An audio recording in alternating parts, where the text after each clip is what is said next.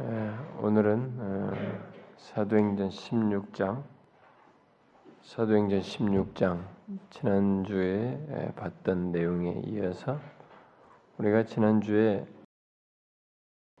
루디아까지 했죠. 그러니까 16절부터 16장 16절부터 어, 보면 되겠죠. 16절부터 어, 봅시다. 그래가지고 16장 끝까지 우리 한 절씩 교독하도록 합시다. 우리가 아, 기도하는 곳에 가다가 점치는 귀신 들린 여종 하나를 만나니 점으로 그 주인들에게 큰 유익을 이익을 주는 자라. 그가 바울과 우리를 따라 소리질러 이르되 이 사람들은 지극히 높은 하나님의 종으로서 구원의 길을 너희에게 전하는 자라 하며 이같이 여러 날을 하는지라 바울이 심히 괴로워하여 돌이켜 그 귀신에게 이르되 예수 그리스도의 이름으로 내가 네게 명하노니 그에게서 나오라 하니 귀신이 즉시 나오니라. 여종의 주인들은 자기 수익의 소망이 끊어진 것을 보고 사울과 신라를 붙잡아 장터를 관리들에게 끌고 가다. 상관들 앞에 데리고 가서 말하되 이 사람들이 유대인인데 우리 성을 심히 요란하게 하여 로마 사람인 우리가 받지도 못하고 행하지도 못할 풍속을 전한다. 우리가 일제 일어나 고발하니 상관들이 옷을 찢어 벗기고 매로 치라 하여 많이 친 후에 옥에 가두고 간수에게 명하여 든든히 지키라 하니 그가 이러한 명령을 받아 그들을 깊은 옥에 가두고 그 발을 착고에 든든히 채웠더니 한밤중에 바울과 신라가 기도하고 하나님을 찬송하며 제수들이 듣더라. 이에 갑자기 큰 지진이 나서 옥터가 움직이고 문이 다곧다 열리며 모든 사람의 메인 것이 다 벗어진지라.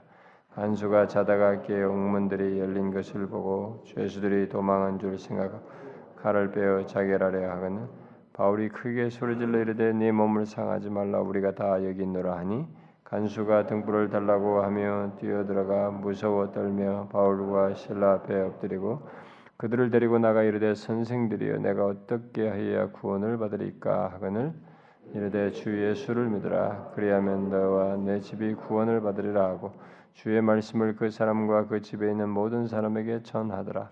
그 밤 그 시각에 간수가 그들을 데려다가 그 맞은 자를 씻어주고 자기와 그 온 가족이 다 세례를 받은 그들을 데리고 자기 집에 올라가서 음식을 차려주고 그와 온 집안이 하나님을 믿음으로 크게 기뻐하니라 새매 상관들이 부하를 보내어 이 사람들을 도우라 하니 간수가 그 말대로 바울에게 말하되 상관들이 사람을 보내어 너희를 도우라 하였으니 이제는 나가서 평안히 가라 하거늘 바울이 이르되 로마 사람인 우리를 죄도 정하지 아니하고 공중 앞에서 때리고 옥에 가두었다가 이제는 가만히 내보내고자 하느냐?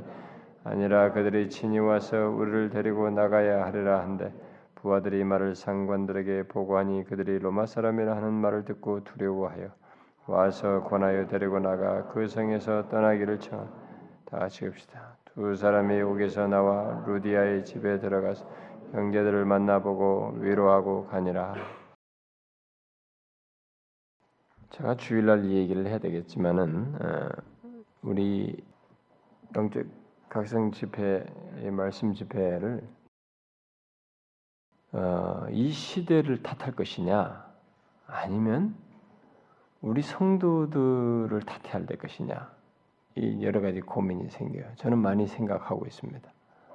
왜냐하면은 어, 우리가 기도도 준비하고 또 많이 이렇게 사실 뭐 여러 가지로 우리 교회에서는 정성을 쏟아서 이걸 하는데 어, 사실 이게 우리 교회 일차적으로 우리 교회 유익이 돼야 되죠. 우리 성도들에게 강사들을 통해서 뭐 우리들은 워낙 뭐 저 저와의 친구 관계 있다는 것 때문에 여러분들은 그분들을 가볍게 여기고 쉽게 들을지 모르지만 이 사람들을 각각 모시기는 사실 어려워요. 다른 교회에서 다른 사람들이 다. 우리는 정기적으로 매년 그들을 모셔서 이렇게 말씀을 듣는데 우리 성도들부터가 많이 참여를 안 했단 말이에요. 우리 성도 다 참여하는 물론 멀리서 오는 사람도 있고 직장 문제도 있겠지만 그런 것도 있고. 게다가 이제 지역이나 뭐 다른 외부에서 오는 사람들도 이제 이들이 이렇게 멀리까지 와서 오는 사람들이 있고 그런데 이게 갈수록 확실히 비주얼 세대들이라 이게 가만히 들어가서 말씀만 참히 듣고 오는 것에 이 사람들이 자기 교회 토양에서 그렇게 안 자라온 사람들이 있고 또 그런 토양이 자란 사람들이 주로 오긴 하지만 그런 것에 있어서는 참 어려운 거예요. 그러니까 그렇게 세대가 바뀌고 있는 있어서 그런지는 몰라도 일단은 사람들이 지금 엉망이란 말이에요. 참여하는 게 지금 사실 작년보다 금년에 많이 적게 왔습니다만은 제가 보니까 이걸 어떻게 해야 되느냐. 근데 상대적으로 재밌는 것은 그러니까 오늘날 이 교회 이 풍토가 하나님 말씀을 선포되는 말씀 듣는 것을 싫어한다는 겁니다. 기독교 역사는 선포되는 말씀에 큰 비중이 있어요. 가르치는 교육하는 말씀은 그것에 부차적으로 뒤따르는 것입니다. 그것도 중요한데 그건 부차적이에요. 일차적으로 하나님 성경의 역사는 선지자들도 그러고 사도들도 그러고 다 선포하는 말씀을 통해서 하나님의 역사가 일어났고 큰 성령께서 이 일하시는 메인 채널에 예? 예, 주된 이 예, 역사 방식이란 말이에요. 그래서 그렇게 해 왔는데 이상스럽게 재밌는 것은 어, 선포되는 말씀은 사람들이 경히 여기고 더디 오면서 상대적으로 강의하는 방식은 또 좋아요. 강의. 뭔가 이렇게 어, 청교도 특강이다. 뭐 이렇게 한다든가 뭐 무슨 뭐 어, 어떤 무슨 뭐 이렇게 일종의 렉처 방식으로 하는 거 있잖아요. 이런 것뭐 개혁주의 정통파, 개혁주의 정통파의 어떤 내용들을 말한다든가 뭐 이런 것 하면은 사람들이 일단 오는 거예요. 강의는 사람들이 많이 오는데 하나님의 말씀이 선포하는 것은 싫어하는 아주 기이한 일이 일어나고 있단 말이에요. 거기에 우리 교인들도 예외가 아니란 말이에요. 우리 교인들도. 우리 교회는 뭐 대체적으로 그 두 가지 비교 속에서는 뭐 어떤지는 나는 잘 그러니까 우리가 그런 강의 스타일로 하지 않았기 때문에 우리 안에서 볼 수 없지만 일단은 이런 것에서 기회에 이 더디 오는 것을 볼 때 이렇게 많이 우리가 정성과 투자를 하고 이렇게 하면서 이걸 해야 되느냐 어? 소수에 듣는 사람들을 위해서 해야 되느냐 우리가 사실 이게 결국 궁극적으로 이런 메시지가 결국 우리 자국 교회에 필요하다 어, 좀 시간이 걸리더라도 이렇게 바위에다가 뭐 조그마한 계란을 던지는 뭘 던지는 것 같다 할지라도 이 시대를 향해서 여전히 이게 있다라는 것을 계속 하는 거. 어? 그래서 말씀을 전하는 그 일이 우리가 있어야 된다. 그래서 저도 강의하고 뭐 이렇게 하는 것은 마음 편해요. 어떤 지식을 전달하 그런 거 한다면 아주 그냥 부담 없이 하겠어요. 심령의 변화나 반응 같은 거 생각지도 않고 어떤 지식을 전달 부담 없이 준비해서 하겠어요. 근데 그런 거 다 알면서도 내가 안 하거든요. 나는 그게 성경의 역사와 교회 역사를 볼 때 이게 나는 더 중요하다. 이 세대가 다 그런 식으로 흘러가도 그렇게 가는 것이 좋다, 맞다라는 생각을 아직까지 가지고 있기 때문에 그렇게 하는 거예요. 근데 상대적으로 사람들의 태도는 거기에 더 냉소적이란 말이에요. 이게 나는 아주 혼란스럽습니다. 금년에는 작년에 내가 작년까지는 그래도 그렇게까지 심하게 생각을 못했는데 금년은 혼란스러워요. 그래서 제가 이 진짜 기도해 볼 일이에요. 내년에 예? 할 문제 이제 지금까지 한 번도 우리가 스톱하는 문제를 생각 못해요. 저는 제가 이 사역을 마칠 때까지 우리 조국교를 생각하고 우리 성도들을 생각해서 이게 할 것이다. 뭐 다른 강사는 안 모십니까? 이렇게 어떤 사람 우리 내가 판플렛 보는 우리 노예 어떤 목사님이 얘기하더라고. 저는 이분들이 그냥 어떤 비슷한 공통성을 가지고 있고 뭘 말해도 주어도 딱 알기 때문에 뭐 물론 다른 분들도 모실 가능성도 있죠. 그런데 일단은 그렇게 가고 싶어서 하고 있는데 기도해 볼 일이에요. 어쨌든 아쉽습니다. 저는 우리가 문제라고 봐요. 우리들의 마음이 교만하고 아, 이게 높아져 있고 다 비교하면서 내가 오늘 새벽에도 지한 적이지만 나부터가 사람을 이렇게 설교를 들으면서 이렇게 흠뻑 빨려들면서 수용하는 거 있는가 이 질문을 제 자신에게 어, 예, 저들이 주, 어, 여기에 맞춰서 준비를 하지 않았다는 혹시라도 그런 생각 자기들이 하던 것들을 여기 산다라는 이런 생각들을 하면서 혹시라도 소홀히 듣지는 않는가 뭐 이런 질문을 내 자신에게 해보고 그랬는데 그러니까 우리들이 어떤 식으로든 비교하거나 판단하거나 이러면서 우리들이 너무 교만하게 마음이 높아져 있지는 않는가 나부터 뭐 이런 생각이 자꾸 드는 거예요. 우리들이 어느새 그런 수준으로 와 있으면 우리는 재앙스러운 거예요, 여러분. 하나님 말씀을 강조하고 중요시 여기면서 아주 경솔하게 듣고 태도 듣고 말씀 듣는 태도도 또 불량하고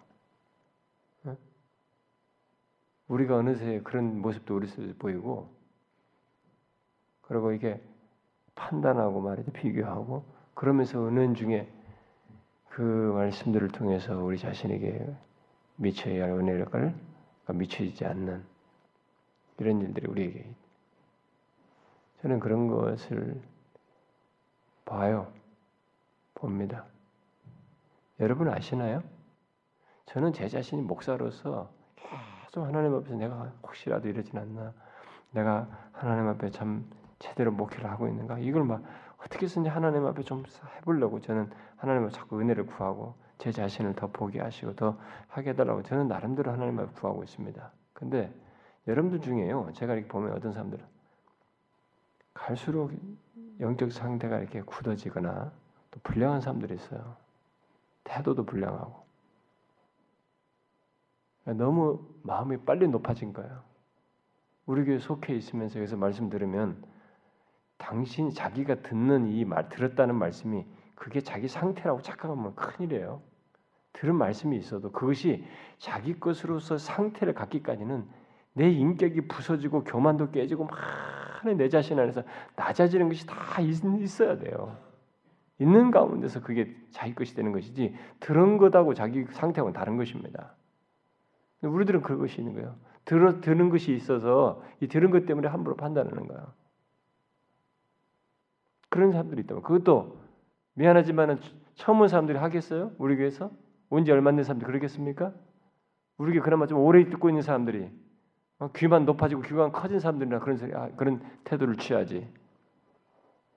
우리가 그런 걸 정말 경성해야 됩니다. 물론 이런 얘기는 여러분들에게 하기 전에 제 자신에게 하는 거예요. 저는 제 자신을 계속 이런 부분에서 이번에도 제가 그걸 생각을 많이 했어요.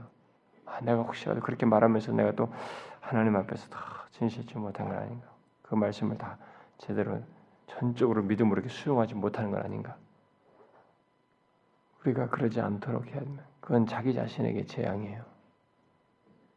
그래서 제가 예배 속에서 하나님 말씀이 전해질 때 여러분들의 태도가 불량하거나 태도가 자꾸 변화되고 바뀌는 것에 대해서 제가 예민한 것입니다. 왜 저 사람이 지난번에 예배할 때는 하나님 앞에 벌써 다르잖아요. 막 찬송할 때부터 집중도에서 밤을 기도하면서 많은 것에서 다르잖아요. 근데 왜 저 사람이 저렇게 바뀌었나요? 태도도 불량하고 진실하게 찬송도 안 부르지 말씀 듣는 것도 건성으로 듣는 것 같지 그게 딱 보일 때 그 사람의 영적 상태가 보이는 거예요. 아무리 여기서 뭐 리더하고 뭐 하고 해도 그건 다 껍데기예요. 상태가 아닌데 뭐. 그러니까 위선할 수밖에 없는 거예요. 제가 그런 사람들 일을 붙들고 얘기할까요? 할 수 없습니다. 저는 그렇게 하지 않아요. 말씀 안에서 성령께서 역사하시길 바랄 뿐이에요. 근데 왜 태도가 바뀌는 사람들이 있단 말이에요. 그나마 조금 오랜 사람들이. 젊어서 그러면 그런 사람들이 나중에 나이가 면 어떻게 되겠어요? 50대고 60대고 뒤로 가면 어떻게 되겠어요? 한 10년 뒤, 20년 뒤 어떻게 되겠어요? 만약에 각성이 안 되면 굉장한 바리새인이 되는 거예요. 우리가 다 지탄했던 바리새인이 되는 거예요. 저는 남들에게 뭐라고 하고 싶지 않아요. 저와 우리 자신들이 이런 부분에서 좀더 아, 은혜의 기회를 이제는 은혜의 기회를 여기지 않는 것이 아닌가 뭐 이런 생각이 드니까 약간 두려워서 그래요. 그걸 좀 경성했으면 좋겠어요. 어쨌든 하나님께 기도할 일입니다만 하나님의 인도를 받기를 원하고 어쨌든 우리들이 그런 부분에서 좀 겸손하고 서로가 경소 경계하기 했으면 좋겠어요. 자, 본문으로 돌아갑시다. 오늘 뭐 이어서 2차 선교 여행으로 이어지는 내용으로 더 가고 수 있겠지만은 이 지금 빌리포 지역에서 첫 유럽의 복음이 전해지는 아, 이 지역에서 이 내용을 이게 아, 이어서 보는데 이 첫 성인 이 빌리포 성 얘기를 오늘 마무리 짓는 게 좋을 것 같습니다. 아, 아시아로 가려고 하던 이, 이 바울을 하나님께서 이렇게 이 유럽을 바라보는 해안가로 내몰았죠. 허락지 않고 유럽 모르는 땅입니다. 미지의 땅이에요. 바울에게 있어서 두려운 상태입니다. 어떻게 뭘 어찌 거기는 어떤 상태이며 어떤 우상들을 섬기고 거기서 어떻게 복음의 역사 아무것도 모르고 어, 결국 배를 타고 건너와서 결국은 이제 복음을 전하기 시작한 것이 이 빌립보인데 여기서 하나님은 루디아라는 사람의 마음을 여셔서 준비를 시켜놨고 그 가족을 얻게 되었죠. 그러고 나서 어, 이제 바울과 이 일행들이 이제 얼마 동안 이 빌립보에 머무르게 되죠. 거기서 계속 복음의 역사가 일어났으니까 하나님께서 이 복음이 여기서 이 열매를 맺히게 하는 걸 보면서 머물면서 대, 어, 머물고 있었는데 그 머물면서 아마 이게 우리가 기도하는 곳에 가다가 그런 거 보니까 이제 복음을 처음에 들은 이 사람들이랑 함께 어쩌면 신자들과 함께 매일 어, 기도하기 위해서 성 밖으로 항상 가던 그곳으로 어, 모였던 것 같죠. 그런데 어, 거기서 어, 머무는 동안에 이 점치는 귀신 들린 여종 하나를 여기 어, 만나게 되죠. 이 점치는 여인 이 여자는 여기 보니까 사단에 사로잡혀 있죠. 귀신 들렸다 그러니까 사단에 사로잡혀서 어, 점치는 것에서 상당히 잘 맞추는 그러니까 사단에 의해서 어떤 이 보통 이상 넘는 어떤 일을 이 여종이 했던 것 같습니다. 아, 사람들의 마음을 사로잡았던 거죠. 아마 점치는 것이 제법 맞춰져서 그것으로 인해서 주인에게 아, 돈을 벌게 해주었던 것으로 보이죠. 여기서 보니까 큰 이익을 주었다니까 이게 원래 인간들이 이런 거 하면요 돈 싸들고 오거든요. 돈 싸들고 온다고.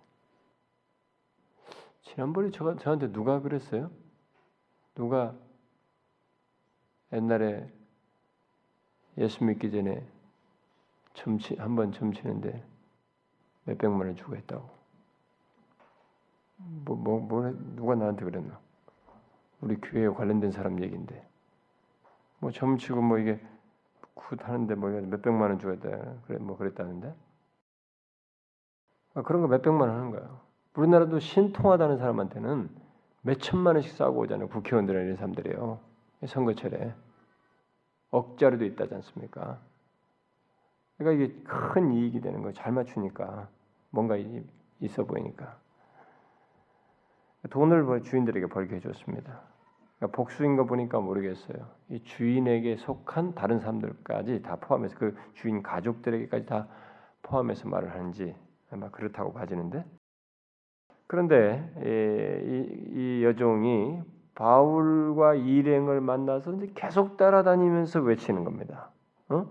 따라와 소리질러 이르되 이 사람들은 지극히 높은 하나님의 종으로서 구원의 길을 너에게 전하는 자라 이렇게 하면서 따라다니는 것입니다. 계속 그러니까 여러 날을 하는지라. 아, 여러분 이 말이 지금 굉장히 맞죠? 맞아 보이죠? 이 내용이. 이것은 이 여종의 마음 속에 어, 진실과 거짓이 섞여 있는 것입니다. 이 말은 이 말 자체를 보면 다 맞아요. 맞는 일. 옳은 말만 하는 것이지만 여러 가지 그의 마음 속에서 나온 섞인 거예요. 동기나 이런 것들 다 살펴보면 진실과 거짓이 섞인 말이라고 할 수 있습니다. 아, 이 여종은 이 여자는 아, 이교도들이 이해하는 어떤 축복관이죠. 이교도들이 이해하는 축복을 말하는 차원에서 이 사람에 대한 어떤 이, 이 하나님과 관련된 지식을 가지고 예, 귀신 들린 사람이 예수님도 알아봤잖아요. 하나님의 아들이라고 예, 예수님이 당시. 그러니까 그것을 가지고 얘기를 하되 그런 지식을 사단에 사로잡혀서 하되 이교도들이 이해하는 축 복의 차원에서 이 사람들을 이렇게 말을 하는 것이에요. 그러나 바울은 그런 식의 축복을 말하는 부류와 같은 사람이 되고 싶지 않은 것입니다. 이교도들이 생각하는 하나님의 여기 뭐예요? 지극히 높은 하나님의 총으로서 구원의 길을 너에게 전한다고 하는 이 말 속에서 어? 이교도들이 이해하는 어떤 축복관을 뒤섞인 그런 부류, 그런 축복을 말하는 부류와 같은 사람으로 취급되는 것을 원치 않았던 것입니다. 그러니까 바울의 여기서 이런 것을 아 이것이 나를 알아봤네. 야 이거 괜찮다. 이거 빨려 들어갈 문제가 아니에요. 오늘날 같으면 와 뭐 이렇게 말했다 무슨 뭐 축복을 말해주면 오히려 우리가 갖다가 땡겼어요. 이교도적인 축복관을 교회다가 갖다서 땡겨서 그것을 말을 해가지고 사람들을 확 사로잡으려는 것이 오늘의 교회 형편이에요. 그런데 바울은 여기 말려들지 않았습니다. 이것은 이 사람들이 이교도적인 차원에서 말하는 이런 축복을 지금 말하고 있지만 자기를 그런 차원에서 축복을 주는 사람으로 여기는 것을 원치 않았던 것이에요. 동기를 알았던 것이죠. 왜냐하면 복음이라고 하는 것은 바울이 지금 전하고자 하는 복음은 이들이 생각하는 그런 정도의 축복이 아니에요. 응? 어떤 인간적인 이해의 구원과는 전, 전적으로 다른 것입니다. 반대되는 것이죠. 응? 그렇기 때문에 이 복음을 그런 식으로 취급하는 것을 원치 않았던 것입니다. 이런 면에서 복음 전파를 하는 데 있어서 우리는 이 복음의 반대적인 것, 예?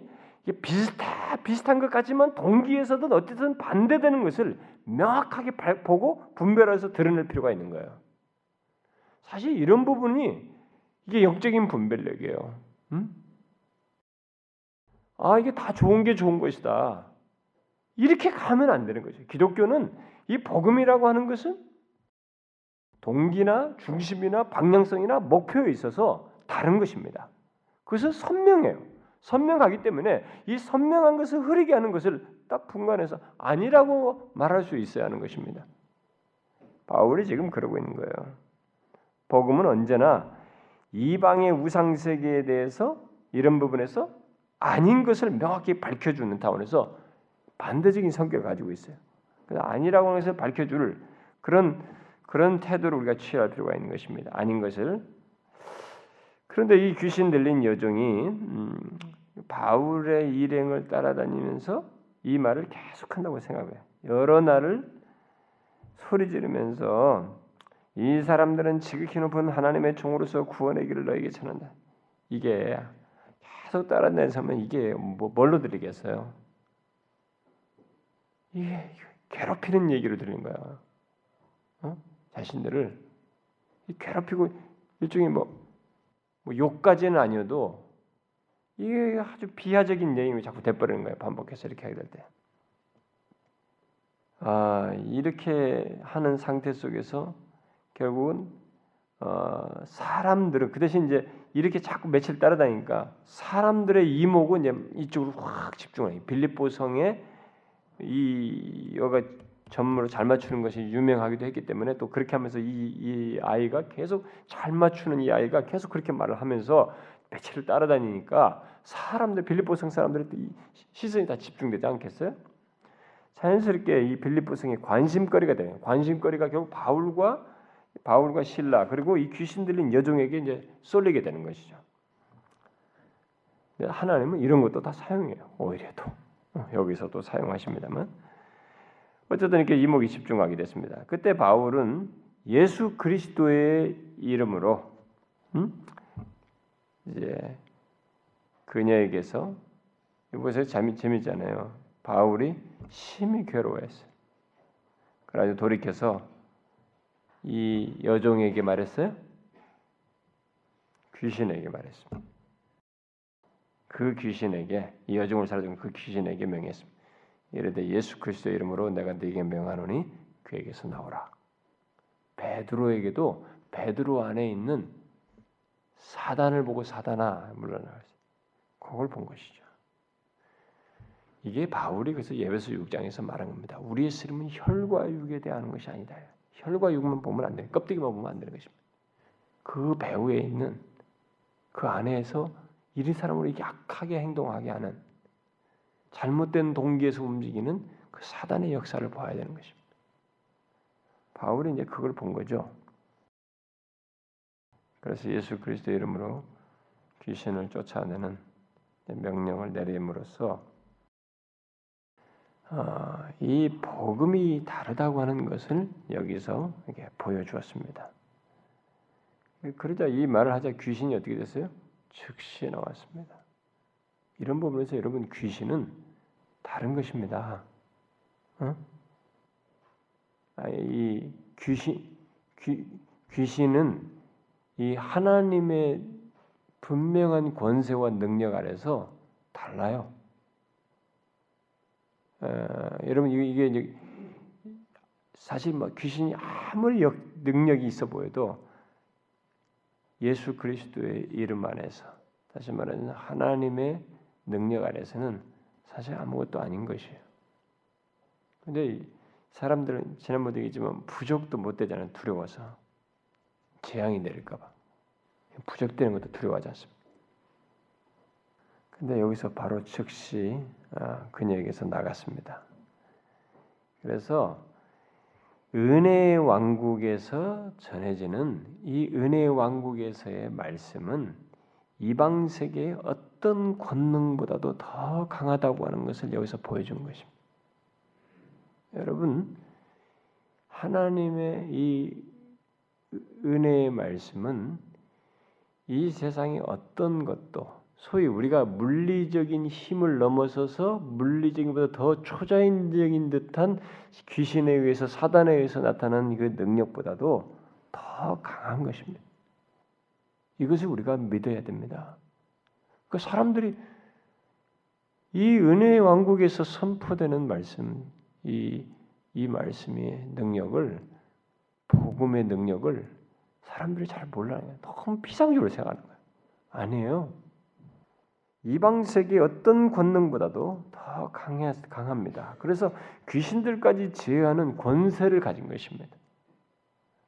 근데 재밌는 것은 자 여기서 이제 귀신을 쫓아냈으니까 이 놀랍잖아요. 근데 사단은 여기서 멈추지 않았습니다. 싸움은 자 이 여인을 이 여종에게서부터 귀신을 쫓아내겠지만 이 사단은 이제 현실의 세계 속에서 물리적으로 압박을 강하는 이런 방식으로 이제 이 바울을 바울과 신라를 향해서 도전하는 것입니다. 그래서 싸움은 이제부터 시작되는 거예요. 여기서 어? 그것으로 인해서 쫓아낸 것으로 인해서 싸움이 시작된 것입니다. 그 여종의 주인이 자기의 이제 여기 수익의 소망이 끊어진 거, 큰 이익을 보던 것이 이제 끊어질 것을 보고 바울과 신라를 붙잡아서 장터로 관리들에게 끌어가지고 상관들 앞에 데리고 간 것입니다. 음? 그 관리들은 두 사람으로 구성된 이 성의 어, 행정을 관할하는 로마의 행정관들로 보여집니다. 아, 근데 이에게 데려와서 이제 고소를 하게 되는데 고소 내용은 바울과 신라가 로마인들에게 잘못된 풍속을 가리킨다는 것입니다. 로마 사람들이 받지도 못하고 행하지도 못할 풍속을 전한다고 이렇게 고소를 했습니다. 이들의 고소 내용을 알게 된 무리들이 충동을 받아가지고 이런 말을 들으면 또 가세한단 말이에요. 이 충동, 그러니까 여러분 그 옆에서 충동받는 이런 것에 사단이 그 역사하죠 사람 안에서. 충동을 받아서 바울과 신라의 옷을 찢어서 벗겼습니다. 그리고 행정관들의 명령에 따라서 이 사람들을 이게 치라고 그랬습니다. 음? 어, 상관들의 옷을 찢어 벗기고 매로 치라고 했어요. 권장을 되는 것이죠 결국 음, 매로 친 것입니다. 그래서 우리가 고린도 후서 11장에 보면 자기가 매로는 33, 어, 가만 매를 몇 번 맞고 뭐 많이 맞죠. 돌로 침을 다오냐 그런 것들이 다 이런 것이에요. 어, 맞았어요. 그러나 바울과 신라는 모두 이 로마 시민권을 가진 사람들이었거든요. 음. 그래서 매맞지 않기 위해서 얼마든지 여기서 상소할 수 있는 권리가 있었습니다. 여기서는 그런 권리가 있었는데 그런데 여기서 하지 않았어요. 왜 안 했는지 이제 궁금합니다. 음? 그 상황에서 복음을 위해서 아마 어쩌면은 말할 기회를 주지 않았, 않게 된 그 상황이 막 돌아가면서 막 사람들 이게 막 충동에서 막 했기 때문에 말할 기회도 주지 않았을 가능성도 외부상으로 있습니다. 그러나 그 상황에서 이 두 사람은 복음을 위해서 고난 받는 것을 즐겨하지 않는다고 하는 인상을 남기고 싶지 않았던 것으로 보여집니다. 우리가 이런 것들을 어떻게 보게 되면 이런 것을 이런 추측이 맞다고 하는 것을 어떻게 보냐면 나중에 빌립보서를 보내요. 빌립보 3장 보세요. 빌립보 이 사람들에게 빌립보 교회가 이제 세워지고 나서 보낸 편지를 보잖아요. 편지 속에 보면은 자, 27절 한번 봅시다. 1장 27절. 음? 읽어봐요. 시작. 오직 너희는 그리스도의 복음에 합당하게 생활하라. 이는 내가 너희에게 보나 떠나 있으나 너희가 한 마음으로 서서 한 뜻으로 복음의 신앙을 위하여 협력하는 것과 계속 읽읍시다. 무슨 일에든지 대적하는 자들 때문에 두려워하지 아니하는 이 일을 듣고자 함이라. 이것이 그들에게 멸망의 증거요 너희에게는 구원의 증거니 이는 하나님께로부터 난 것이라. 그리스도를 위하여 너희에게 은혜를 주신 것은 다만 그를 믿을 뿐 아니라 또한 그를 위하여 고난도 받게 하려 하심이라. 바로 이거예요. 그리스도를 위하여 너에게 은혜를 주신 것 다만 그를 믿을 뿐만 아니라 그를 위하여 고난도 받게 하렵니다. 바울은 고난에 대해서 고난 이 빌립보 교회 성도들에게 고난 받는 문제를 얘기했습니다. 나중에. 그러니까 자신이 그들 앞에서 이미 그런 모습을 보였어요. 그러니까 아, 여기서 그런 면을 생각할 수 있습니다. 복음을 위해서 고난 받는 것을 즐겨하지 않는다는 인상을 남기고 싶지 않았을 것이라고 어, 보할 수 있어요. 음? 실제로 빌립보서에서 빌립보에서 이 복음의 승리를 얻게 되려면 사실 고난 없이 복음의 승리를 얻을 수가 없거든요. 어? 고난 없이 복음의 승리를 얻을 수가 없어요. 그렇기 때문에 그들은 이 닥친 복음으로 인한 고난을 기꺼이 당했습니다. 그래서 결국 잡혀가지고 감시가 심한 이 아주 감옥에 이제 갇히게 되죠. 그래서 간수는 그들을 가장 깊은 옥에 가두고 그들의 발에 착고를 든든히 채우게 되죠. 자 여기 이, 이 빌립보의 당국자들은 이 복음 전하는 자들을 이렇게 감옥에 넣어서 묶어둠으로써 상식적으로 생각해. 아이고 저놈들이 뭐 이렇게 뭐 이상한 사상 전하다가 그래 종교를 전하다가 그랬구나. 그래 감옥에 넣어버려. 깊이 넣어버려. 철저히 관리해. 이렇게 하면 그들은 상식적으로 이런 건 종결된다. 어. 보통 그렇습니다. 어떤 사상이든 무슨 뭐가 물, 물, 물 소란을 피우거나 뭐 이렇게 하면 어 그래 잡아가지고 뭐 감옥에 쳐 넣어라. 그러면 일단은 끝나버려요. 대체로 조용해집니다. 근데 이들이 한 가지 이제 생각 못한 게 있습니다. 복음도 그렇게 할 수 있을 거라고 생각한 거예요. 복음도 이렇게 하면 이 복음 전하는 자들을 묶어두면 복음 자체도 묶일 수 있다고 생각한 것입니다. 그래 됩니까? 안 된다는 거예요. 이미 1차 선교 여행 속에서도 그걸 보였습니다. 보았습니다. 안 됩니다. 복음은 어떤 것으로도 이 세상의 어떤 것으로 제어할 수 없다는 것이 우리가 사도행전에서 명확 계속해서 보는 것입니다.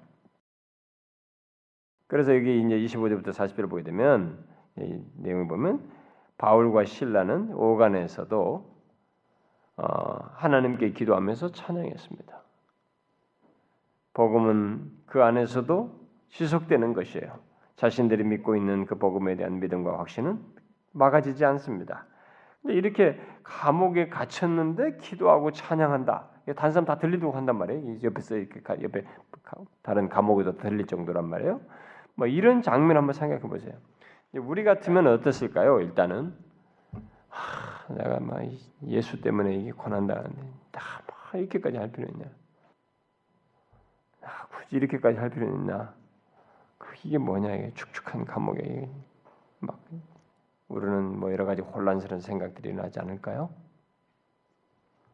모르겠어요. 이 두 사람도 그런 것이 뭐 생각이 일어났는지는 우리가 뭘 알 수가 없습니다. 그런 것이 조금이라도 일어났는지. 그러나 우리가 그렇다고 볼 수가 없는 것이 여기서 이들이 막 뭐야 아이고 이런 잡다한 생각을 이기기 위해서 야 기도하고 찬송하자 이기기 위해서 기도하고 찬송했다고 보기가 어려워요. 왜냐하면 여기서 상당히 기쁨으로 이것을 하거든요. 이들이 그 나갈 기회가 찾고 있어도 자기들은 선수를 치지 않았어요. 이런 행동을 보게 될때 어, 이게 고난 받는 것을 기뻐한 모습이 분명히 보입니다. 예수님도 그러셨고 앞선 선자도 그랬던 것을 산상순에서 너희들이 앞선 사람들이 고난을 당하나 그들이 기뻐했던 환난을 당하나 기뻐했던 이런 것들을 이 사람들이 모르는 것이 아니었어요. 그리고 실제 그것이 지식으로 하기 이전에 성령께서 그들 안에서 그렇게 그런 감동을 주셨다고 봐요. 어쨌든 이 사람들은 거기서 원망하거나 내가 왜 이렇게까지 예수 때문에 이렇게 난 말이. 여러분 우리가 조금만 오늘 뭐 교회 가려고 왔는데 오다가 막 차가 막 뺏겼다면 아씨 교회 가다 그랬다만 여기 교회 가다 그것 때문에 뭐 이런 일이 있었는데 말이야. 교회만 안 갔어도 이런 일 하네 혹시 그러지는 않나 몰라. 응? 뭐또 뭘 봉사 뭐 하는데. 아, 내가 봉사를 보다 이런 일이 났다고 말해 우리는 다 주님을 위해서 하는 가운데 생겨나는 어떤 일을 손해로 생각하네. 손해로. 응? 손해로 생각. 근데 손해가 아니라 이 사람들은 그걸 영광으로 생각했다는 거예요. 왜냐하면 나중에 빌립보서를 쓴 걸 보면 알아요. 바울이 감옥에 서 기뻐하거든요. 내가 말하니 기뻐하라. 다시 말하니 기뻐하라. 감옥에 있는 당신이 자꾸 기뻐하라. 이 사람들에게 빌립보 성도들에게.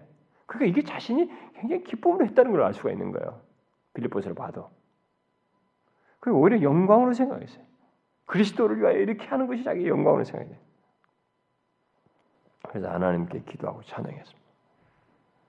여러분 우리가 그리스도를 인하여 막막하고 고난하고 고난스럽고 고난당하고 힘들다고 여길 때 그리스도를 인하여 되었다면 이것은 내 인생에 있어서 몇 번 안 되는 기회 어쩌면은 내 뭐 삶의 전부가 그런 고난적인 내용이 있어도 그런 사건으로 절망스럽고 절박한 상황이면 이것은 그리스도로 인해 나에게 주신 영광의 기회의 어떤 특권인 줄 알고 오히려 그것을 인해서 하나님을 바라보고 하나님께 기도하며 찬양하는 이런 태도를 우리가 가질 필요가 있습니다. 이게 안 될 수도 있습니다만 그러기를 구할 필요가 있습니다. 저도 아마 그럴 이런 부분에서 그런 상황이 오면 테스트를 받게 될 겁니다. 내가 과연 그럴 것이냐. 테스트를 받겠습니다만 우리가 이것을 배워야 돼요. 그리스도의 이름을 위하여 고난을 받는 것은 영광입니다. 나중에 이게 영광이라고 하는 것이 밝혀져요.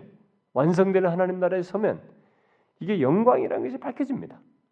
다섯 달란트 내게 다섯 달란트 카운트가 정확하게 되는 것처럼 이 영광이라는 것이 밝혀집니다. 그러니 아이 그리스도로 인하여 이거 기뻐하면서 오히려 하나님께 찬양하고 기도하는. 응? 아마 옆에 있던 다른 제수들은 굉장히 의아스러웠을 거야. 이게 뭐냐? 감옥에 와서 상당히 의아스럽게 들었을 것입니다. 그러나 이 찬양은 이방 세계를 정복하는 이 복음의 능력이 이 사람을 통해 이 사람들 통해서 드러나는 것이요 하나님의 은혜와 그에 따른 어떤 어, 확실한 승리를 바라보면서 기뻐하게 되는 아, 이 복음의 능력이 꺾일 수 없다. 앞으로 이런 확실한 복음의 능력으로 말미암은 승리가 있을 것을 어, 바라보면서 어, 찬양하는 것이죠. 막 그랬을 거라고 봅니다. 그런데 놀라운 사실은 그게 거짓이 아니었습니다. 그 복음의 승리를 바라보면서 찬양하는 이들에게 그때 갑자기 이 옥터가 움직이는 큰 지진이 났습니다. 큰 지진이 났죠? 여기 보니까 갑자기 앞에다가 큰 자를 붙였어요. 적당한 게 아니었어요. 큰 지진이 나서 옥터가 움직였습니다. 우리가 앞에 진동하는 것에 대해서 배웠죠? 진동. 아, 이 진동은 우리가 그걸 이미 우리가 보았던 것처럼 이 앞으로도 장차 완성될 히브리서 끝장에서 우리 봤- 끝부분에서 봤잖아요. 장차 하나님께서 자기 왕국의 영광을 나타내실 때도 천지를 진동시킵니다. 어? 그러니까 이것은 하나님의 승리의 진동이에요. 전조입니다. 후에 있을 그것의 전조예요. 그런 진동이 지금 일어난 거죠. 이 바울과 이 신라는 이런 움직이는 가운데서 옥문이 열리고 자신들의 죄인들에게 챘던 이 착고가 다 풀어지는 그런 경험을 하죠. 근데 이 기적은 결국 뭐예요? 단순히 아우 놀랍다. 하나님이 하셨구나. 우리는 여러분 잘 생각해야 돼요. 항상 제가 이 성경을 보면서 해석하면서 설명하면서 얘기하지만은 우리는 어떤 일이 현상이 기적 같은 일이면 와 놀라 기적 자체에 놀라는 성향이 있어요. 어? 와 이거 어떻게 된 놀랍다. 그게 아니에요. 여기서 지금 이 사람들이 찬양할 때부터 의도했던 게 뭐겠어요? 뜻한 게 뭐예요? 어? 하나님께서 복음의 승리를 바라보면서 한 거란 말이에요. 그러니까 이게 다 뭡니까? 단순히 착고가 풀어지는 놀라웠다. 이거 기적이 했다는 뭐 그런 것이 아니고 이 기적은 인간의 어떤 능력으로도 묶어 놓을 수 없는 하나님의 은혜의 능력, 복음의 능력을 보여주는 증거인 것입니다. 그러니까 이런 부분에서 우리가 하나님을 믿고 있는 우리로서는 우리가 그 가운데서 내가 뭐이 나에게 삶 속에서 나타나는 이런 것보다도 나를 통해서 나타나는 확실하게 증거되지는 하나님의 은혜의 능력, 복음의 능력에 대해서 우리는 봐야 돼요. 응? 그것이 중요하다는 걸 봐야 됩니다. 그것을 더 놀랍게 여기야 돼. 그것이 모든 우리에게 현상, 우리 삶 속에서 일어나는 기적에 해당하는 모든 것의 증거예요. 기적은 바로 그런 것을 증거하는 것입니다. 하나님이 살아계셔서 우리 안에서 은혜의 능력을 행하고 계시다는 것을 증거해 주는 거죠. 그래서 우리가 아 이런 일이 있었다 놀랍다 이런 것에 자꾸 놀라워하면은 이단들이 잡아먹어요. 어? 사단이 그런 거 한다고 사단도 비슷한 걸 많이 하기 때문에 그런 걸로 다 미혹한단 말이에요. 그래서 예수님이 오시기 전에 다 그런 걸로 미혹한다. 적그리스도와 거짓 선자들이 그런 걸로 미혹한다고 그러잖아요. 그런 걸로 미혹하기 우리가 놀라워할 것은 복음의 능력이란 말이에요. 은혜의 능력이 나타난단 말이에요. 그것의 증거다 이거지. 아직도 이 은혜의 복음은 막을 수 없다 말이지. 에? 이것이 드러나는 것이 중요한 거예요 여기서. 그걸 생각하고 막 그걸 바라보면서 이들은 찬송하고 기도한 것이죠. 그리고 이 바울과 신라에게 이 지진은 하나님께서 지금 유럽에 와서 처음 복음을 전하게 되는 땅이에요. 이게 지금. 그러니까 이제 앞으로 유럽으로 향하라고 하셨단 말이에요. 어? 아시아로 가지 말고. 그러니까 앞으로 여기서 시발점에 대해서 유럽으로 확산해야 되는데 여기서 이런 이 진동하게 하시면서 이, 이 드러내시는 이것이 뭐예요? 결국 하나님께서 이 전 유럽의 털을 흔들어 놓는 그거예요, 결국. 그것이 시작이에요. 아, 이것이 지금 여기서 시작이다, 이게. 음? 하나님께서 전 유럽의 털을 이렇게 흔들어 놓으시는 것이라. 어? 앞으로 전조를 보는 것이죠. 물론 장차 하나님께서 자기 왕국의 영광을 다 나타내시더도 진동케 하시겠습니다만 그것을 지금부터 보는 것입니다. 보았던 거죠. 그래서 간수는 이, 이 놀라 막 지진 속에서 잠을 깨가지고 옥문이 열리는 것을 보고 열린 것을 보고 죄수들이 도망했을 것이라고 판단하고 뭐 상식적으로 뭐 열리면 죄수는 다 도망가잖아요. 도망간 것을 생각하고 칼을 빼서 이렇게 자살을 하려고 하죠. 그때 바울은 큰 소리로 그를 말리죠. 큰 소리로 내 몸을 상하지 말라. 우리가 다 여기 있노라. 아무도 도망가지 않았다고 말했습니다. 간수는 어둠 속에서 볼 수 없기 때문에 등불을 취해가지고 뛰어들어가 본 것입니다. 모두 죄수들이 다 그대로 있는 것을 보았죠. 그것을 보고 두려워서 무릎을 꿇었습니다. 이 되어진 현상에 이 사람은 두려워서 무릎을 꿇었어요. 그리고 그는 바울과 신라에게 어떻게 해야 어, 중요한 말이 나오죠. 우리가 많이 있는 선생들이여 내가 어떻게 해야 구원을 받으리까? 어떻게 해야 구원을 받으리까? 이 질문 자체는 아직까지 지금 이 사람들이 누구고 이 자기에게 일어날 이 구원을 주는 이 사람을 통해서 뭐가 있게 된 이 실체를 구원의 실체를 모르기 때문에 이 질문 자체는 자신들이 어, 이방적인 질문이라고 볼 수 있는 거예요. 이방 세계에서 흔히 가질 수 있는 생각을 가지고 질문한 것이죠. 어? 떻게 무엇을 내가 해야 어? 뭐 그런 차원이에요. 구원을 얻겠느냐? 음? 질문을 한 것이죠. 그런 이 바울과 신라의 태도에 아마 큰 감동을 받았던 것이 분명합니다. 어쩌면은 어, 이 사람은 귀신 들린 어, 여종이 말했던 것을 상기했을 수도 있습니다. 어, 그걸 상기했을 수도 있어요. 어쨌든 그는 바울과 신라가 억울하게 갇히게 된 것을 알게 되었을 것이 분명하고 그뿐만 아니라 아, 그는 이 지진과 옥문이 열리고 죄수인이 바울과 신라의 착고가 다 풀린 것 어? 그리고 그들이 섬기던 이 하나님 예, 그것을 이제 생각을 하고 이것이 그 하나님으로 인해서 있게 됐다라고 아마 생각했을 것이 분명하고 그러니까 이제 이런 질문을 한 거죠. 이제 그래서 이제 어떤 너가 믿는 무엇이 어떻게 그걸 통해서 내가 어떻게 하면 되겠냐 구원을 얻는 이런 정도 얘기를 하는 것인데 실상 이런 질문 자체는 이교도들이 이제 무엇을 해야 구원을 얻고 축복받을 수 있는 음, 여기서 이제 어, 자기가 어, 너가면은 이런 것으로 인해서 어떻게 하면서 뭔 유익을 얻을 것인가라는 이런 정도의 평범한 상식에서 질문을 하면서 들어왔을 것이 분명합니다. 그런데 그 대답은 의외로 뭐 거창한 것이 아니었어요. 어쩌면 실망스러운 찜 대답이었죠. 대답이 뭡니까? 주 예수를 믿어라. 생뚱맞고 생소해 보이는 이들이 말해 이들이 뭘 말했다고 어떤 걸 전했다고 하는 정도 얘기는 아마 들었을 텐데 그들이 말한 그 주 예수를 믿으라. 그리하면 너와 내 집이 구원을 받으리라. 이게 기독교예요.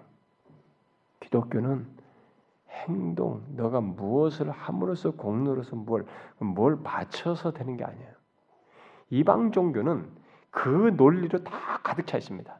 여러분들이 종교를 한번 다 분석해 볼 수 있으면 심지어 이방 종교에서 나왔거나 기독교에서 갈라져 나온 이런 모든 종교들도 심지어 유대교도 마찬가지. 바리새파 종 유대 유대교도 마찬가지고 우리나라에서 나오는 뭐 영생교나 무슨 뭔 종교나 이런 종교들도 보면 예외 없어요. 기독교를 제외하고는 다 선행이 구원의 필수 조건이에요. 이쪽에서 뭘 하지 않으면 구원의 접촉 이룰 수 없고 다가갈 수 없다는 것이 모든 종교가 100% 가지고 있는 구원 사상이에요. 아닌 것을 발견하기가 없습니다. 여러분 비교 종교 같은 거 보세요. 찾아보시라고. 제가 지금까지 알고 있는 종교들이나 그 이단들이 뭐 이런 들 사이비 종교들 이들에게서 제가 알고 있는 그 그룹들 중에서는 그가 안 가진 종교가 없어요. 다 가지고 있습니다. 인간 쪽에서 뭐예요? 근데 기독교는 하나님으로부터 오신 구원이 그분을 받는 것이에요. 그분을 받음으로부터 구원을 얻는 거야. 이게 기독교의 유일한 것입니다.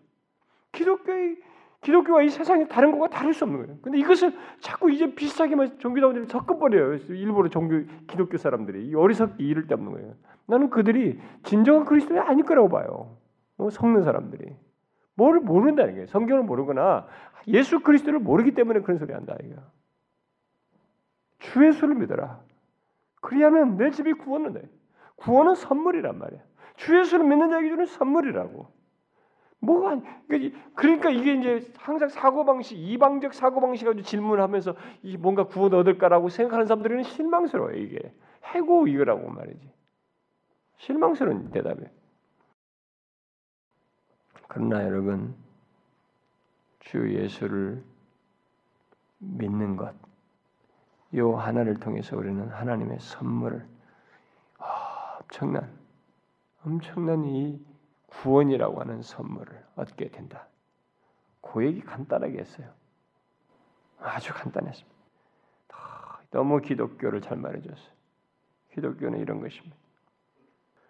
그러니까 우리가 이런 이런 이런 사실 안에서 예수를 믿게 된 것, 그리스도 된 것의 이 복됨과 이 행복을 알아야 돼요, 정말. 응? 응? 선물이에요. 그렇게 말하고 나서 주 예수를 믿으라고 나고 나서 그 사람들이 설 더 알 필요가 있었기 때문에 이 간수와 그 집 사람들에게 주의 말씀을 전했습니다. 모든 사람들에게 이 말씀을 전하면서 이 말씀을 전할 때 거듭남의 방패는 뭐예요? 말씀이에요. 사람이 새롭게 태어나는 것은 말씀을 들으면서 나는 것이에요. 말씀을 전하는 것이죠. 그러니까 그 밤, 그 시각에 간수가 일어났어 뭐가 말씀을 듣고 응? 전하니까 일어났어요 마음에 성명의 역사가 일어난 것이죠 성령께서 반응을 하는 것이죠. 이 보통 회심의 현상들이에요. 회심에 생겨난 반응들이죠. 그 맞은 자를 씻어주고 자기와 온 가족이 다 세례를 받고 그를 데리고 자기 집에 올라가서 음식을 차려주고 그와 온 집이 하나님을 믿고 크게 기뻐하는 거예요. 여러분 루디아도 그랬잖아요. 루디아도 복음을 듣고 나서 어떻게 했어요? 믿고 나서 어떻게 됐어요? 회심한 사람들이 반응이 보편적으로 그러잖아요. 어? 더 듣고 싶어요. 어? 세례에 대한 열망이 있어요. 세례 받고 싶어. 그것을 통해서 내가 그 믿는 사람인 것을 확증하고 싶어요. 자기가 세례 받고 싶은 거죠. 그리고 분명한 즐거움이 있습니다. 말씀에 대한 즐거움, 말씀으로 인한 즐거움, 자신이 믿게 된 그 사실로 인한 기쁨이 이제 기쁨이 있단 말이에요. 그 주의 종에 대한 사랑과 환대가 있었죠. 여기서 똑같습니다. 어? 하나님이 좋다 보니까 그 말씀 구원해 주시는 말씀을 저는 그 말씀을 통해서 있게 되는 이것이 좋다 보니까 그 실체인 하나님이 좋다 보니까 그걸 전해준 그 사람까지 좋아요. 이 사람이 귀해. 이 사람에게 환대하는 거예요. 사랑과 환대를 줘. 이게 회심한 사람들의 현상이에요. 루디아도 그러고 마치 이 사람도 마찬가지입니다. 결국 이 간수는 전해지는 말씀에 통해서 믿음의 도를 깨닫고 호의적으로 대우하고 이렇게 상처를 씻어주고 가족들이 모두 세례를 받아서 결국 예수를 믿는 가정이 되죠. 참 여기서 음식까지 차려주고 자신과 가족들이 하나님을 발견한 것을 기뻐하는 장면이 나오는데 여러분 구원은요 이 복음은 복음을 통해서 받아들이고 구원은 기쁨이 있어요 확실히 기쁨이 있습니다 자신이 이거 있기 전과 이후 사이에 아, 예수 믿는 것으로 인한 기쁨이 있어요 가족이 다 자신들이 하나님을 발견한 걸로 인해서 기뻐했습니다. 자, 여러분 보십시오. 이게 아, 복음의 이 참 이들을 통해서 사도 바울이 여기서 이제 보는 거죠. 아, 복음이 앞에서 밖에서는 막 어, 복음을 전한 것으로 인해서 사람들이 이렇게 자기를 짓밟았지만 복음이 높아지는 장면을 여기서 목격하는 거예요. 이 간수를 통해서. 음? 간수가 자기는 죄수, 이 사람은 간수고 간수가 죄수를 높여서 자기 식탁에 앉히고 이렇게 같이 대하는 것처럼 복음이 이렇게 아 이렇게 사람들에게 전해져서 앞으로 이렇게 높아지는 것, 복음이 높아지는 것은 이 유럽의 첫 스타트인 여기서 경험하는 거예요. 아 유럽이 앞으로 이렇게 되겠구나. 복음이 높아질 것이단 말이지. 많은 고난과 환란이 있어도 결국 복음은 이렇게 음? 간수가 제수를 높여 자기 식탁에 앉히는 것처럼 높아질 것이다라고 본 것입니다. 실제로 그렇게 됐죠. 실제로 유럽이 그렇게 됐죠. 유럽이 그 뒤로 오늘날에 이르기까지 그 뒤로의 모든 역사를 보면은 복음을 높이지 않습니까? 응? 자 그렇게 해서 이제 어, 밤에 그런 사이에 막 있었습니다. 지진이 있고 뭐 이런 일이 있었어요. 날이 샜습니다. 날이 새서 그 다음 날 아침에 바울과 신라를 풀어주라는 이 전갈이 왔습니다. 음? 그래서 두, 행, 두 행정관으로부터 이제 온 거죠. 아마도 이 두 행정관들은 그 이 지진을 아마 바울과 신라를 아, 이렇게 놓게 하였던 어떤 그 하나님께서 일으키시는 능력의 증거로 생각했는지 모르겠어요. 이들이 믿는 하나님에 의해서 된 것이라고 생각했을지 모릅니다. 어쨌든 이 행정관들 역시 어, 두렵지 않을 수 없었던 것으로 보입니다. 간수는 이제 이 소식을 들으니까 기쁜 마음으로 이 두 사람을 빨리 이제 풀어줘 나가게 하려고 했겠죠. 음, 근데 바울이 원치 않았습니다. 바울은 이제서야 자신들이 로마의 시민권자라는 것을 밝히게 됩니다. 밝히면서 행정관들이 직접 와서 자신을 내보내야 된다라고 얘기를 하죠. 37절에 바울이 이르되 로마 사람인 우리를 죄도 정하지 아니하고 공중 앞에서 때리고 옥에 가두었다가 때렸죠 공중 앞에서 곤장 때린 거예요. 이제는 가만히 내보내고자 하느냐 아니라 그들이 친히 와서 우리를 데리고 나가야 하리라. 이 간수가 이게 상처도 싸매주고 보니까 곤장이 아팠던 거죠. 상처가 날 정도로 때린 거예요. 40에 한 대를 가만 매를 맞고 막 있잖아요. 그런 도서. 그러니까 그때 당시 매 하면은 곤장하면 39대인 거야. 아, 엄청나게 아프겠지. 상처가 생기는 거예요. 아마 막 그러지 않았겠나 싶어요. 그래 놓고 이제 와서 가만히 보내려고 하느냐? 아니다. 그들이 친히 와서 우리를 데리고 나가야 하리라. 이렇게 얘기를 했습니다. 자, 여기서 우리는 이제 질문이 생깁니다. 왜 그랬을까? 응? 왜 일찍부터 바울은 이렇게 하지 하고 하지 왜 이랬을까? 어, 이것이 개인적인 뭐 어떤 유익 때문에 뭐 자존심 때문에 그렇게 했다고 볼 수가 없죠. 왜 그랬을까요? 바울이 감옥에서 기도할 때도 그렇고 찬송할 때도 그랬고 이 사람의 마음에 있는 것이 유럽에 와서 유럽의 첫 지역에 와서 복음을 전했어요. 그런데 복음이 푸대접 받았어. 뭐예요? 복음의 정당성이 공식적으로 인정되기 원했던 거예요. 여기서 복음의 영광이 나타나고 복음의 정당성이 공식적으로 그들이 와서 사과함으로써 인정되길 원했던 것이죠. 이 첫 유럽의 첫 지역에서. 그래가지고 실제로 그들이 그렇게 했단 말이에요. 이로 인해서 어떻게 해요? 복음이 이제 빌립보 성에서 정당성을 인정받게 된 것입니다. 예? 이렇게 함으로써 두 행정관 여기 통, 행정관 통치자만 여기 지금 관할 행정 행정관이란 말이에요. 이들에 의해서 인정받게 되는 거죠. 그래서 이 행정관들은 이 바굴의 요구에 이 상관들이죠. 음? 이 상관들은 바울의 요구에 응해가지고 직접 바울과 신라에게로 와가지고 그 성을 떠날 것을 요청했죠. 아마 그것은 폭동이 일어나서 어, 일어날까 하는 이런 우려 때문에 뭐 정치인들은 항상 그걸 제일 두려워하잖아요. 여론에 서 사람들이 뭐 여론몰이야. 그러니까 상대편도 여론몰이로 사람을 옥죄잖아요. 어, 국민이 신장 뭐 민주당도 한 나라 때 국민이 심판한다고 저쪽도 국민이 국민 팔아먹잖아요 양쪽이 다. 그걸 자기들이 서로 제일 무서워하면. 음, 그러니까 이들은 제일 그걸 무서워하는 거죠. 그래서 바울과 신라는 일단 이제 가기 전에 먼저 루디아의 집에 가가지고 형제들을 위로하고 만나서 보고 위로하고 여기를 떠나게 됩니다. 자, 그런데 이제 이, 이 빌립보 성에 예, 이제 이 어, 복음이 마침내 전파됨으로써 이 유럽에서 처음으로 유럽이 유럽의 첫 성이 복음으로 정복되는 것을 보고 떠나는 거예요. 응? 여기서. 그러니까 여러분이 이 생각을 제가 이렇게 말할 때, 아, 뭐 그게 뭐 대수롭냐?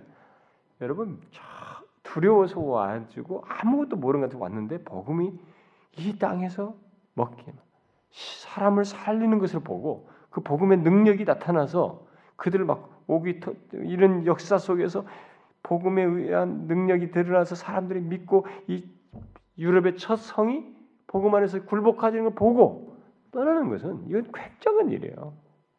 굉장한 역사입니다. 여러분 우리가 지금도 어떤 사람에게 복음을 전해서 그 사람이 복음에 굴복되는 장면을 보는 것이 정말 어렵지 않습니까? 회심하는 게 보는 게 우리가 회심하는 걸 보기가 어려운데 지금도 근데 처음 유럽이라는 곳을 향해서 가지고 처음에서 이런 일이 벌어졌니 이게 얼마나 엄청난 일이에요. 응? 그 유럽 땅에서 처음으로 복음이 정복된 성읍이 여기 벨리포 성이에요. 그리고 이 유럽의 첫 성인 빌립보에 세워진 교회가 빌립보 교회. 우리가 빌립보서가 보내진 바로 빌립보의 교회를 볼 수 있죠. 그런데 잘 보시면 이제 우리가 여기 16장을 통해서 볼 때 이 빌립보에 세워진 교회의 최초의 멤버들이 누구냐 하는 거예요. 자주장사 루디아와 그 집안 사람들. 그리고 여기 귀신 들린 여종. 그래 고침받은 예수 이름으로 고침받았으니 예수 이름으로 고침받을 때 병을 고치는 것을 끝날 리가 없어요. 예수의 이름은 그 사람을 거기서 구원하는 것으로 나아가는 방향성을 가지고 있지 병자라고 딱 기적 과시용이 아니란 말이에요. 그러니까 분명히 이 사람도 거기에 포함됐을 거라고 봐져요. 또 간수, 간수와 그 집안이 복음을 들었단 말이에요. 이 사람들이 유럽의 최초 교회의 기초였어요. 멤버였습니다. 놀랍죠? 이것으로 인해서 지금의 유럽이 다 기독교로 바뀐 것입니다. 이걸 생각해 보셔야 됩니다. 바울이라는 사람은 신라사가 가지고 복음을 디모데들이 가지고 복음을 전해서 여기서 처음에 이 최초의 사람 얻었는데 이들에 위해서 지금 유럽이 이렇게 복음화된 거예요. 이게 스타트가 된 겁니다. 첫 스타트예요. 근데 잘 보시면 이 멤버가 어떤 사람들이에요? 학자와 통치자와 권력자와 부유한 자와 문벌 좋은 자와 탁월한 자들이 아니었어요. 그렇죠? 하나님은 약한 자를 들어서 강한 세계를 깨뜨리는 것입니다. 그래서 하나님이 하신다는 걸 보이시는 거예요. 이게 복음의 능력으로 되는 것이지 이 복음이 세상을 바꾸는 것이지 사람의 권세와 능력과 조직으로 바꾸는 게 아니라는 것을 보여준 거예요. 여기서 바울은 처음부터 그걸 봤어요. 여기, 여기 첫 성에서 그걸 깨달았어요. 자기도 봤습니다. 그리고 이제 그것이 앞으로 드러날 일이었어요. 교회는요, 이걸 끝까지 붙들어야 됩니다. 이 세상에 자꾸 이 세상 방식이 들어와요. 교회는 막 가지고 이 세상에 뭐 강한 것으로 뭘 해보고 막 조직으로 뭘 해보고 막 이런 것들을 붙들어 보려고 하는데 우리가 그런 걸 하지 말고 복음의 능력, 미련해 보이는 이 복음의 복음으로 거기서 그 전하는데 하나님이 하시는 거 있잖아요. 나같이 미련한 자는 전했는데 그 역사를 주도하시는 것은 하나님이야. 자라나게 하시는 생명 역사는 하나님이 하셔. 그걸 보는 거예요. 그래서 야 이것은 내가 한 것이다 말이지. 아 내가 이번에 했는데 아, 사람들 많이 했어요. 그 어떤 교회였는데 어떤 교회가 지금 큰 분란이 있어요. 큰 교회요. 근데 놀라운 것은 그 교회가 이제 분란이 있게 됐는데 그 교회에 막 엄청나게 어렸을 때 초기부터 복음을 전하고 뭐 사람은 전도를 많이 해가지고 뭐 교회가 한천 뭐 명이 넘는데 그게 한 구, 나간 사람들까지 천이백 명을 전도했다고 그러는데 그 사람 그 집안이 그렇게 전도 열심히 하는 권사님인데 근데 요 사람이 이제 그 전도한 사람들을 내가 이 교회를 다 전도해 가지고 이 교회 다 이 대부분 사람 내가 전도한 사람 이렇게 했는데 목사님이 한 게 뭐냐면 대립각을 딱 세운 거예요. 큰일 날 일을 했어요. 응? 이 권사님이 큰일 잘못을 했다고. 아니 자기가 천명을 했으면 진짜 천명을 들었으면 자기가 한 거예요? 그게 좀 잘못된 거예요. 복음의 능력이 하는 거예요. 우리는 복음을 전했는데 누가 아무나 바, 생명이 바라가 생겨요? 아무나 교회 옵니까? 아무나 교회 와서 하나님을 아버지라고 인정하게 돼요? 그건 우리가 하는 게 아니에요. 이 빌립보서에서 루디아의 마음을 여는 것도 하나님이었고 이 귀신을 귀신이 정는데 귀신을 쫓아낸 예수의 이름으로 했고 간수를 때 옥문이 터졌고 하나님이 다 하셨어요. 어? 유럽의 천문은 하나님이 하셨다고. 우리들이 착각하는 거예요. 내가 데려왔다고 그래가지고 내가 사용되어진 걸 가지고 자꾸 내가 했다고 자꾸 생각하는 거예요. 큰일 날 소리예요, 여러분. 복음의 능력을 하나님께서 드러내신 것입니다. 여기에 대해서 우리가 착각하면 안 돼요. 이들로 세워진 이 교회가 유럽 복음화의 첫 열매이고 첫 교회로 이제 시작되어서 지금의 유럽이 되었습니다. 여러분 놀랍지 않습니까? 하나님의 역사는 이 붉고 미련해 보이고 별로 이렇게 드러나지 않는 것 같은 이 사람들을 여인, 귀신 들린 여종, 간수 이렇게 해가지고 시작을 하더니만 유럽의 전체를 복음화했어요. 하나님 너무 놀랍지 않습니까? 누가 그걸 하죠? 누가 어떤 조직으로 그걸 있어요? 어떤 인간이 그런 계략을 세워서 할 수 있습니까? 할 수 없어요. 하나님이 하셨어요. 이렇게 복음을 통한 정복은 음?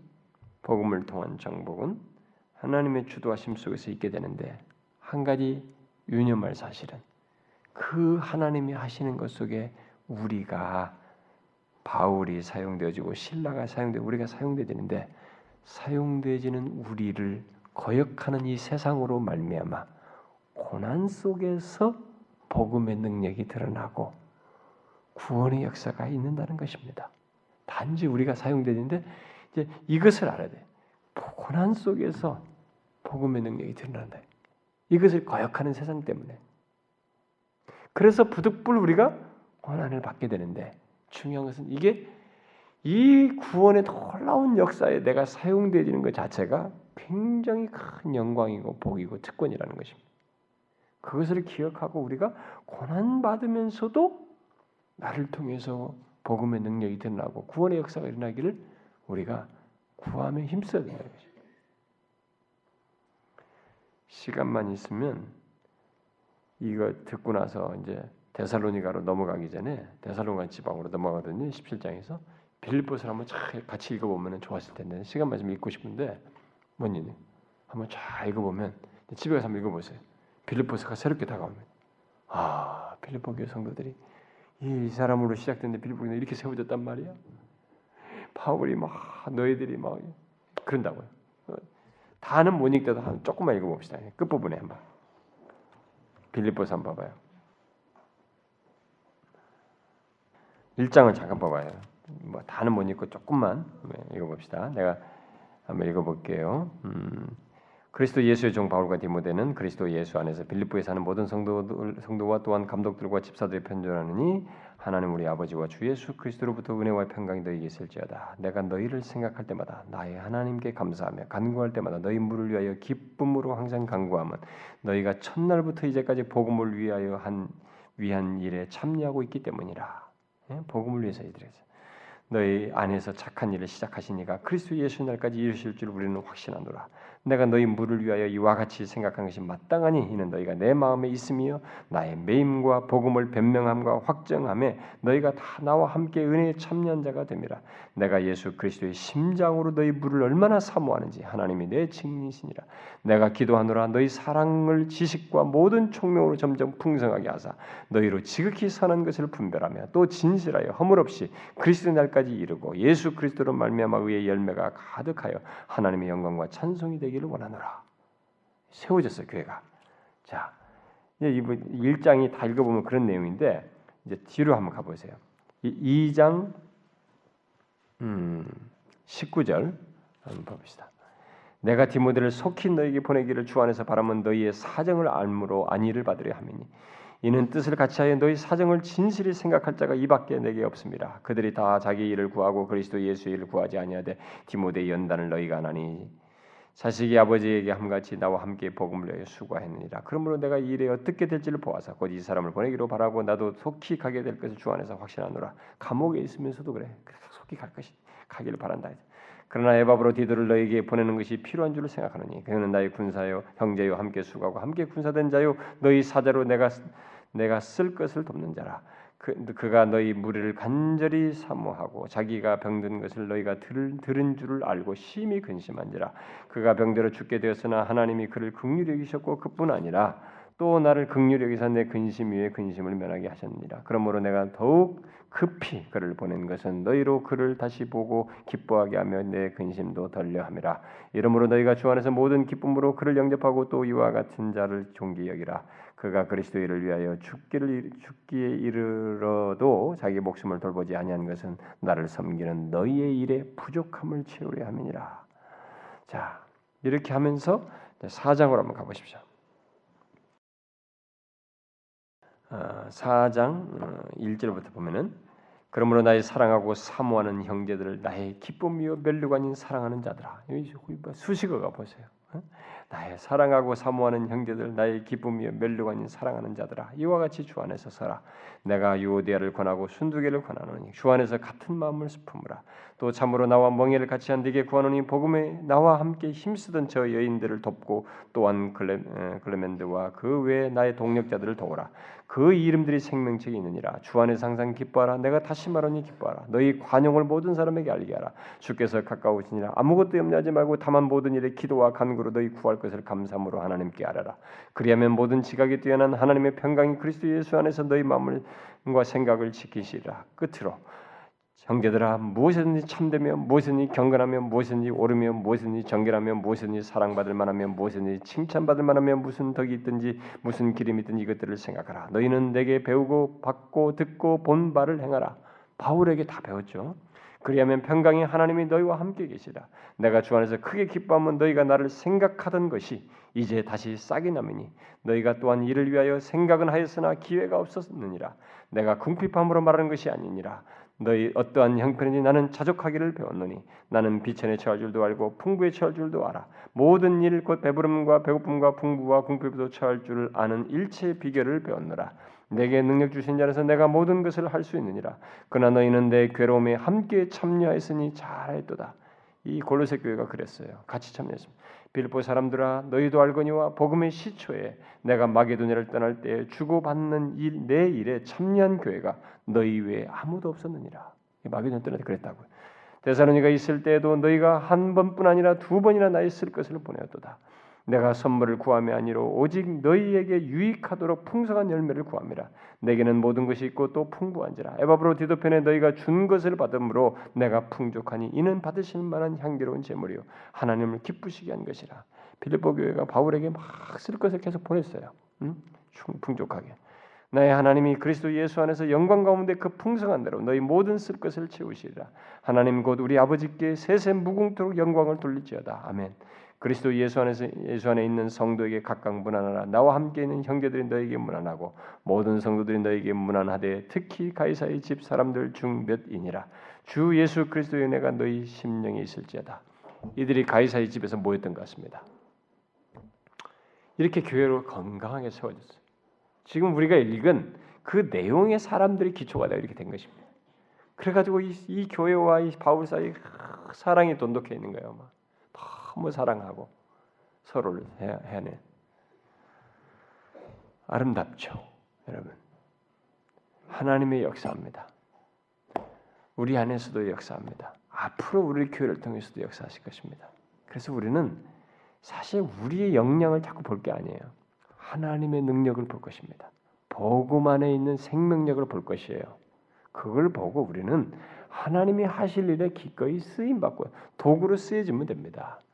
고난 중에서 피하지 말고 겸손히 하고자 하는 그렇게 하게 되면 하나님은 우리를 통해서 역사하십니다. 아시겠죠, 여러분? 네, 기도합시다. 오 하나님 아버지, 주의 크신 은혜가 우리에게 임하여야만이 우리는 좀 더 하나님을 알고 싶어 하고 주님 앞에 가까이 나아가고 싶어 하고 은혜의 복음의 능력들을 알고 그것을 신뢰하며 나갈 수 있게 될 것입니다. 우리는 하나님께서 우리를 다시 마음을 깨우시고 우리들의 죄악된 것을 밝히시며 더 겸손히 주님을 의지하지 않으면 우리는 무엇인가 우리 안에서 스스로의 힘으로 하려고 하거나 우리들의 수고를 자랑하려고 하거나 하나님께서 하시는 것을 인정하기를 게을리하고 이렇게 무엇인가 우리를 내세우는 그런 자들이 됩니다. 하나님이여 우리를 주의 말씀을 통해서 비추어 주시고 그래서 겸손하고 진실하게 우리가 하는 것이 얼마나 미미하며 주께서 모든 것을 주도하시며 생명의 역사를 이끄시고 계시다는 것을 알게 하여 주시옵소서. 그래서 더 주의 은혜를 구하고 주의 역사를 사모하며 바울과 신라처럼 감옥에서도 복음의 능력이 여기서 멈추지 않냐고 더 나타날 것을 믿고 기대하며 하나님께 찬송하고 기도한 것처럼 우리 또한 그런 믿음으로 주님을 의지하며 나아가는 저희들 되게 하여 주시옵소서. 오 하나님 우리가 함께 구한 것을 들어주시되 주님 몸된 교회를 불쌍히 여겨 주시고 진실로 우리가 이 사람들이 모여서 하나의 교회를 구성하는 것 정도가 아니라 정령 하나님이 이 교회를 세우시고 빌립보 교회를 세우듯이 미미한 자들 연약한 자들을 불러서 세우셔서 이 교회를 통해서 하나님의 영광을 드러내시고 주의 이름을 드러내시며 하나님께서 이 복음의 능력을 드러내시는 그런 도구로를 삼아 주시옵소서. 이 교회 모든 것이 하나님에 의해서 되는 것을 우리로 하여금 보게 하여 주시옵소서. 하나님, 특히 우리가 11월에 회심 집회를 갖습니다. 하나님이 우리 중에 의심치 않은 영혼들, 또 우리 주변에 그리스도를 알지 못하거나 회심의 필요가 있는 영혼들을 이끌어서 저들을 하나님께 구하며 영혼을 맡길 터인데 주님 역사하여 주시고 하나님이여 많은 영혼들이 하나님을 만나 배움는 큰 은혜의 시간이 되게 하여 주시옵소서. 주님, 우리가 함께 구한 것들 들어주시고 여기 각 사람들의 형편과 처지도 헤아려 주시고 저들의 영혼과 육신과 하나님의 간구와 이 모든 필요를 돌보시며 인생의 방향과 저들이 간구하는 중에 있는 하나님의 절실한 문제들을 살펴서 주님의 선하신 뜻 안에서 해결해 주시고 갈 길을 밝혀 주시고 고치시고 치료하여 주시옵소서. 오늘도 우리의 기도를 들으시는 하나님 믿사옵고 예수 그리스도의 이름으로 기도하옵나이다. 아멘.